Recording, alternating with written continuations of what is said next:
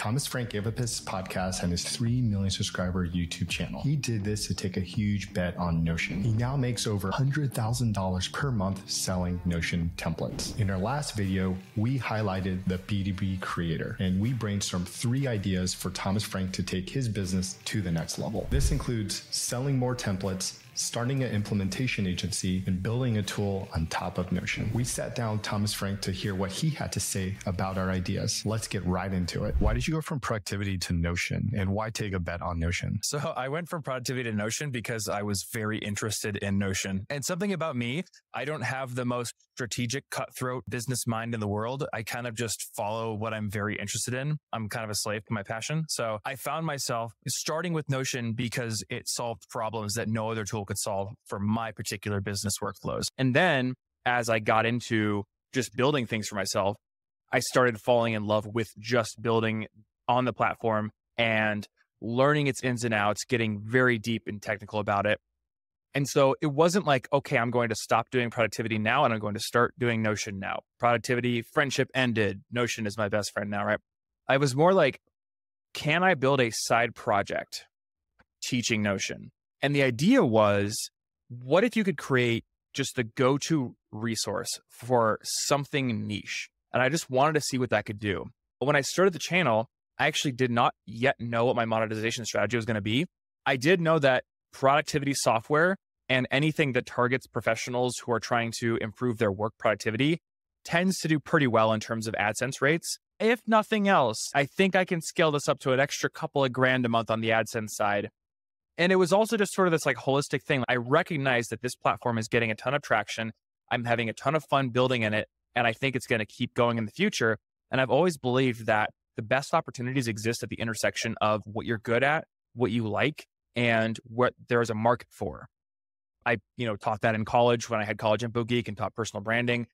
And I'm like, I love Notion. I think I'm pretty good at it. And people seem to be really receptive to the stuff I've done on my main channel. So let's just see if I can make the ultimate resource teaching it.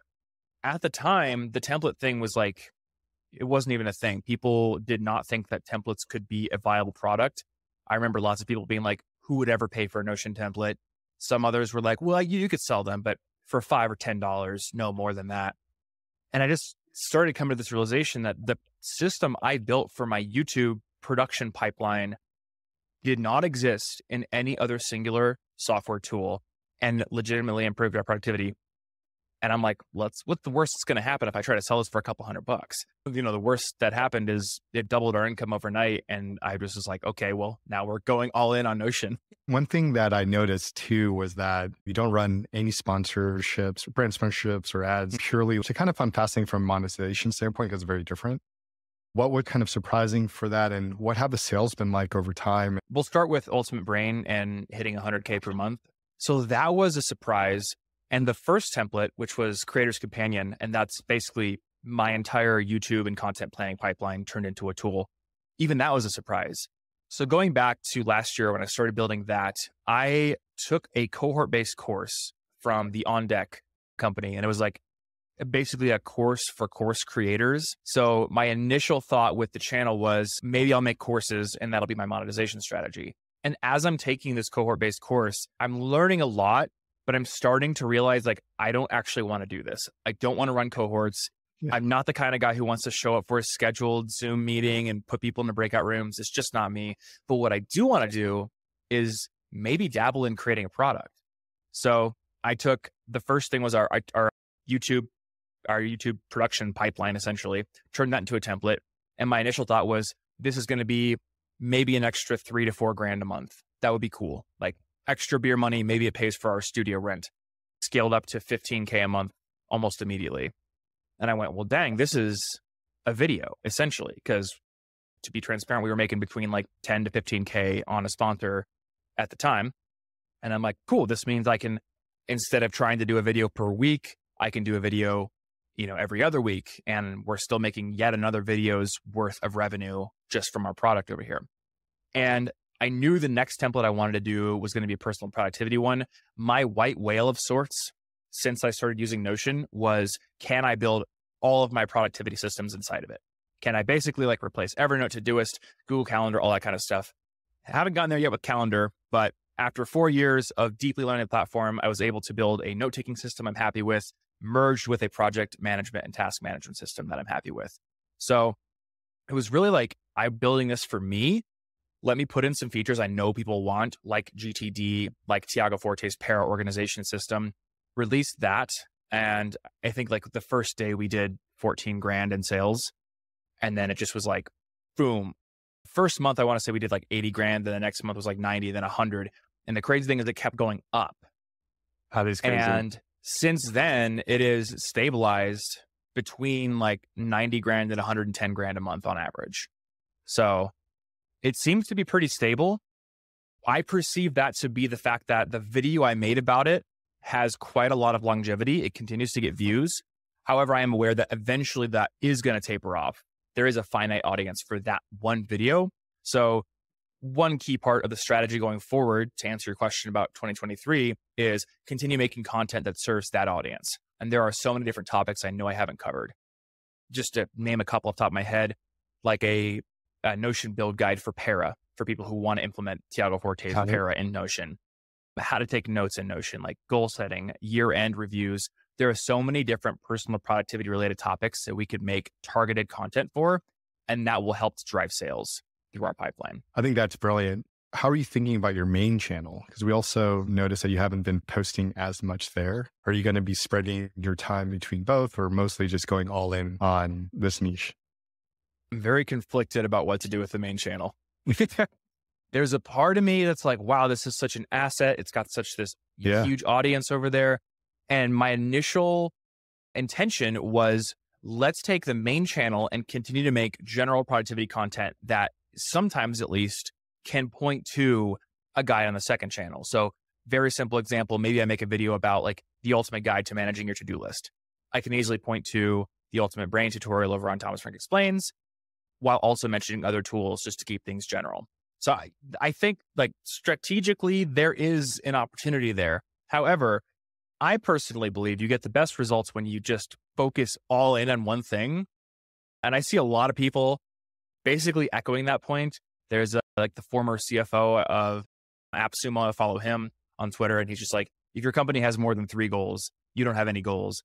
I'm like, damn, damn, I already have a lot of goals with just the second channel. So I don't know. Maybe maybe that channel just stays dormant for a while. I don't worry about it too much. I remember being a younger YouTuber who didn't really know much about the inner workings of YouTube. There was this common belief that if you stop posting for a while, your channel dies.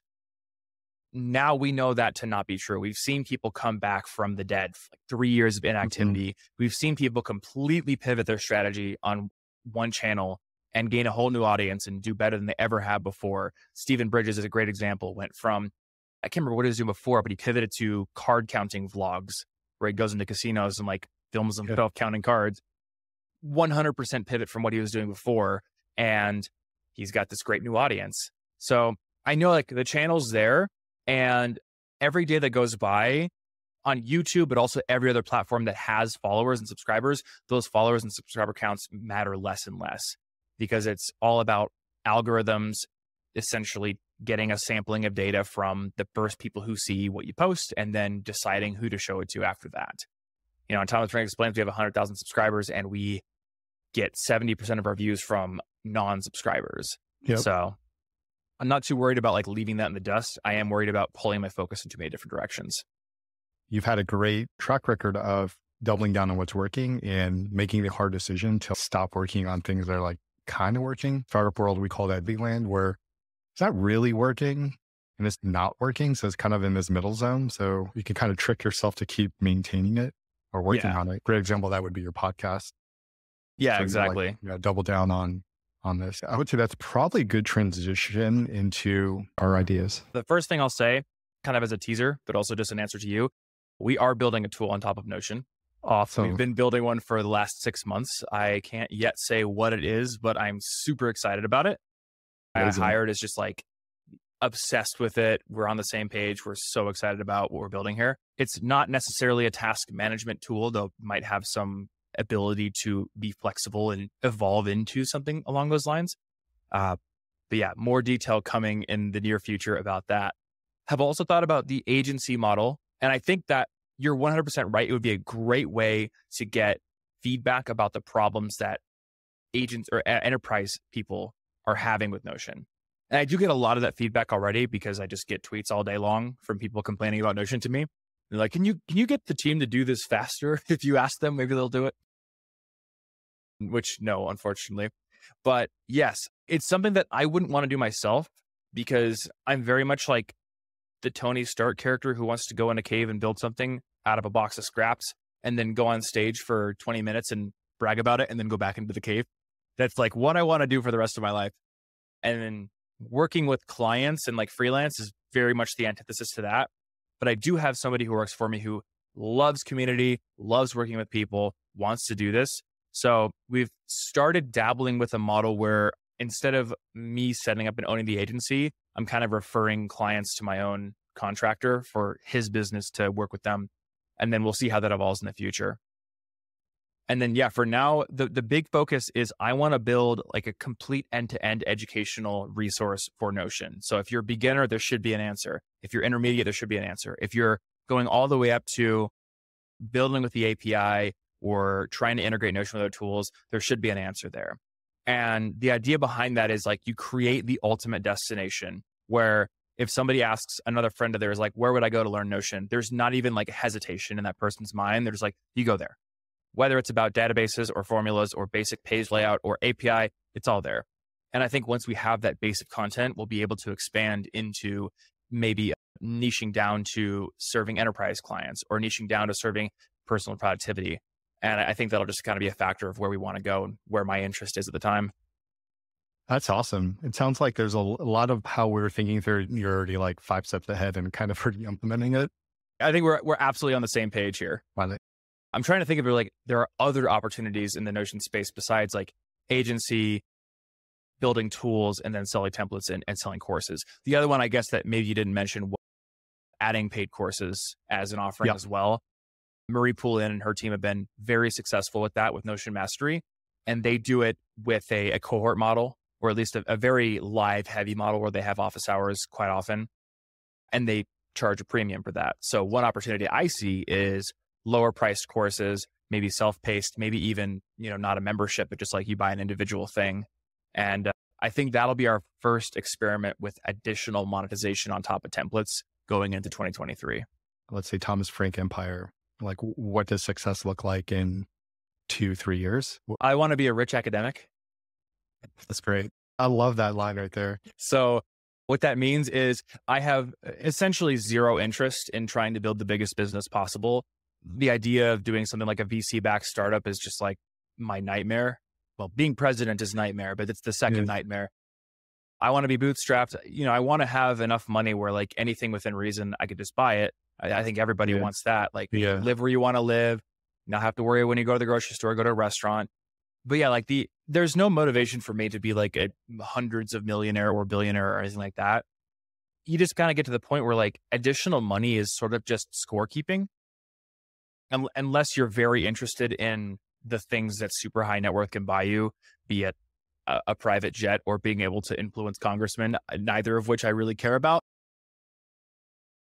So yeah, just you know, I want to build a sustainable business. I want to make sure that my team, uh, number one, remains small, so I'm not getting too in over my head on management, but also that you know my team's goals are taken into account. So, you know, hopefully my team is able to also make significant amounts of money off of what we're doing and do it stably.